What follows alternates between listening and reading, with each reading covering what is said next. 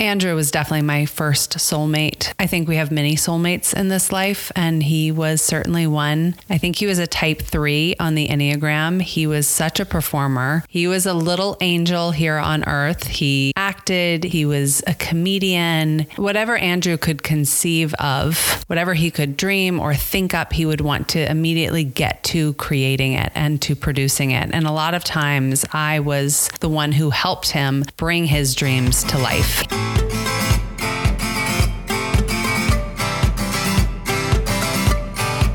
Welcome to Love Liz, the podcast that's all about inspiring you to be yourself, find true love, and live your purpose.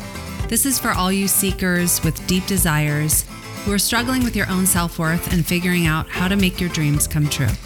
I'm your host, Liz Newcomer, actor turned Enneagram coach, human design practitioner, wife, and mama. I believe that who you are is enough to create the life and love you desire. Listen to find out why. Welcome back to the Love Liz podcast. Today is a very special episode near and dear to my heart because it is the 28th anniversary of my little brother Andrew's death. Andrew died when he was nine years old in 1995. I was 14. I was with my parents, both my little brothers, Andrew and Jeffrey, and two of my friends, and we were going to see my big brother's football game. They were playing an away game at the time. We decided to get a slice of pizza beforehand, went to Godfather's Pizza, and Andrew wanted some of my pepperoni, and I was being an obnoxious 14 year old and wouldn't share my pizza with him. And then when we got to the other school, the parking parking lot was all filled up. So we had to park across the street of a busy two lane highway. And I went across the street first with two of my friends, and Andrew followed behind me. And I think he looked to his left, but then he didn't look to see that a car was coming to the right, and he was hit and killed instantly. That traumatic event has set the stage of the rest of my life. There was this underlying grief throughout my coming of age that has really informed who I am, what I do do and how I show up to life. And I share this story with you today because it's something that happened to me. It is real and honest. And a lot of us go through really difficult times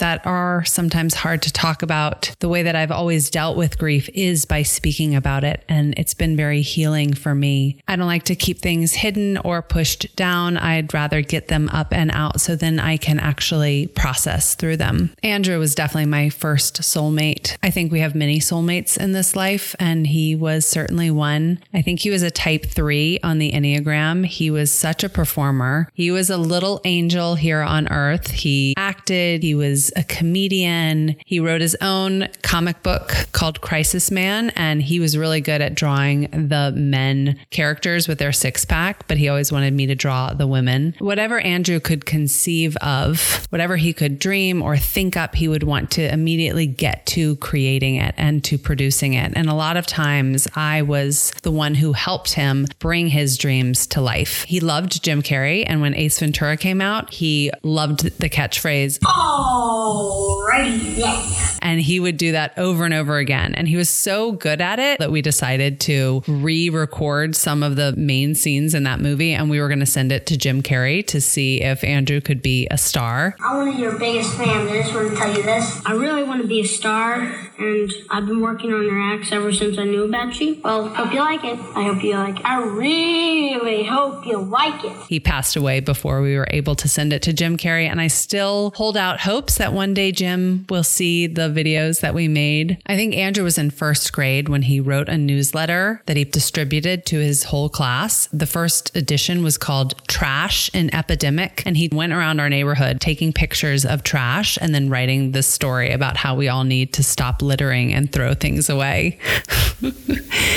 he was also a painter, an athlete. He was a stocky kid, probably would have been a football player. And pretty much there was nothing that Andrew couldn't do. He had a big heart. He wore his emotions on his sleeve. And even though he was only nine years old, he had the love of his life, Ashley. And then he also had Margaret. So one was like his wife and the other was like his mistress. And he would write love letters to Ashley and have me look over them. He would ask me if he could sleep in my bed at night. I remember loving when he would sleep in my bed and just cuddling with him. I was a preteen and I would say, Well, I'm going to be up late. So the light's going to be on. But if you can handle that, then yes, you can sleep in my bed. I would be up studying. He would be next to me. He'd fall asleep. And I would look and he just had this angelic, sweet expression on his face. And his hands were all balled up in little fists. He had eczema and he just had these like chunky little hands. And I loved him so much. My heart would just burst. It's pretty amazing how things work. I have a six year old Valentine and a five year old Romeo, and I see elements of Andrew in both of them. My hope in sharing my story of my beloved little brother, Andrew, is to have a conversation about grief and the pain of loss. I think one thing that is so challenging about grief, it is so hard to accept. And as we all know, suffering is when we resist what is. And when we lose someone that we love, whether it's in a breakup or whether it's with a death or whether it's because we move or we get older and we just can't hold on to the things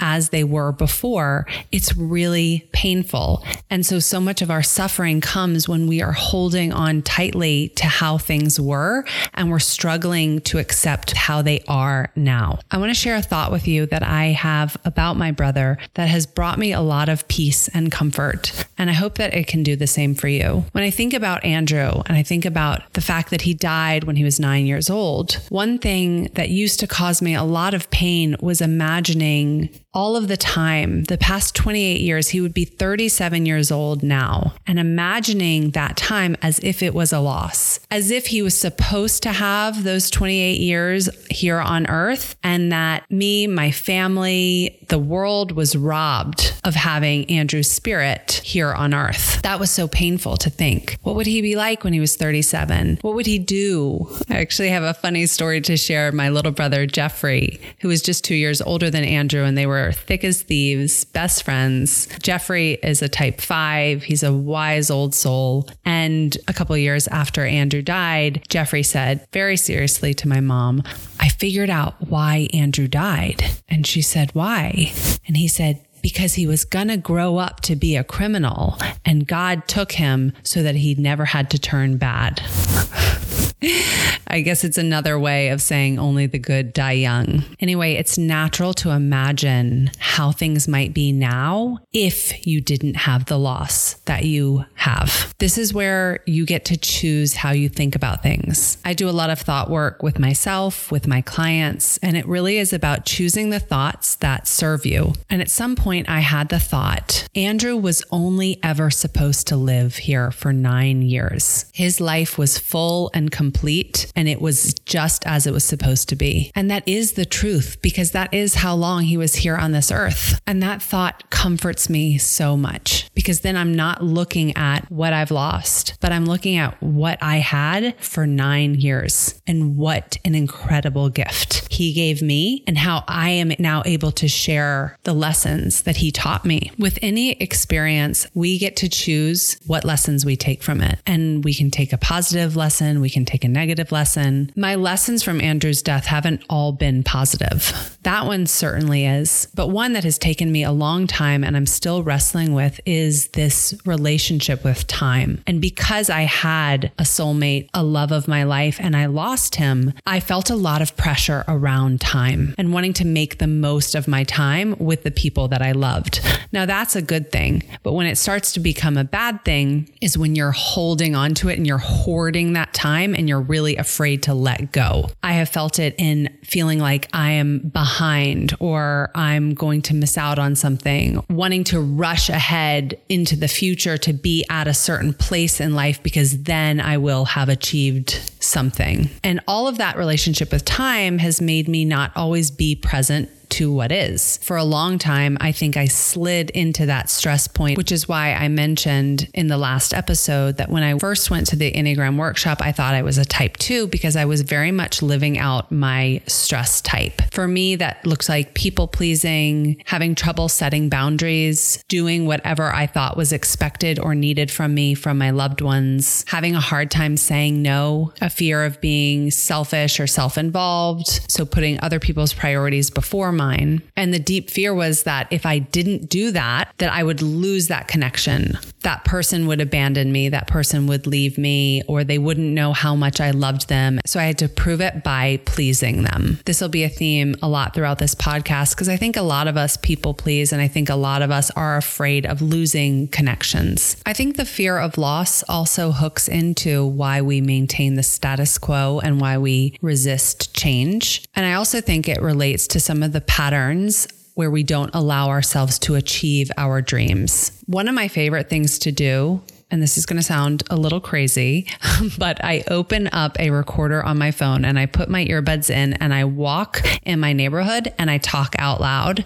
And this has been really helpful for me to just get clear on what's going on inside of me and how I'm feeling and validate my experience. And this one day, it felt like I had this dream in front of me, but it felt like I kept changing the target of when or how I could achieve that dream. And I was watching myself do this pattern and I was like, Liz, what is going on with you? Why, as soon as you get a little bit close, you kick the can further down the road? I know what it's like to want something and I'm very comfortable there. But what happens when you actually get it? I think that depends on your Enneagram type. I think for a type six, they might be really sensitive to waiting for the other shoe to drop. They might not want to get that thing because then they're afraid that it's going to be taken away from them. So it's a lot easier and it's a lot more safe to just not have that thing that they desire. But for myself, it was as long as you don't have it, you can keep up with the illusion I'll be worthy if and when I get that thing. But what happens if you get it and you're still not worthy? And that fear is so great that it's a whole lot easier to just not have it. I want to share a quote with you by Thich Nhat Hanh that has been really helpful for me as I've navigated loss and pain. And here it is. When the cloud is no longer in the sky, it doesn't mean that the cloud has died. The cloud has continued in other forms like rain or snow or ice. So you can recognize your cloud in her new forms.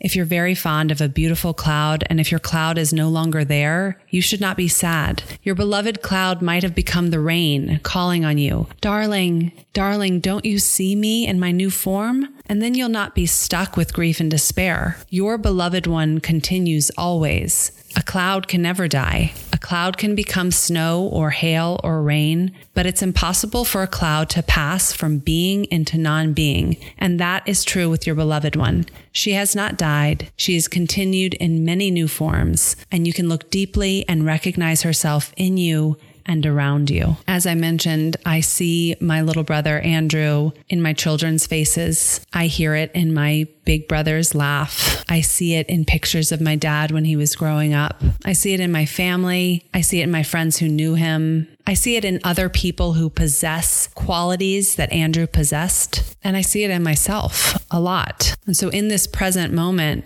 I can appreciate and be grateful as if he's still here with me now. So I have a few questions to offer you. What are you holding on to? What are you afraid to let go of? What loss or pain or grief are you avoiding? And what is it that you need to think or feel or experience in order for you to be ready to let go? What gifts may come when you do let go. All right, that's my episode for today. For all of you who may be grieving in whatever ways, your old self, an actual person, an experience, a time in your life. I see you, I get it, and I hope you can treat yourself really gently and give yourself the space that you need to process it. I hope this resonated. Until next time, love, Liz.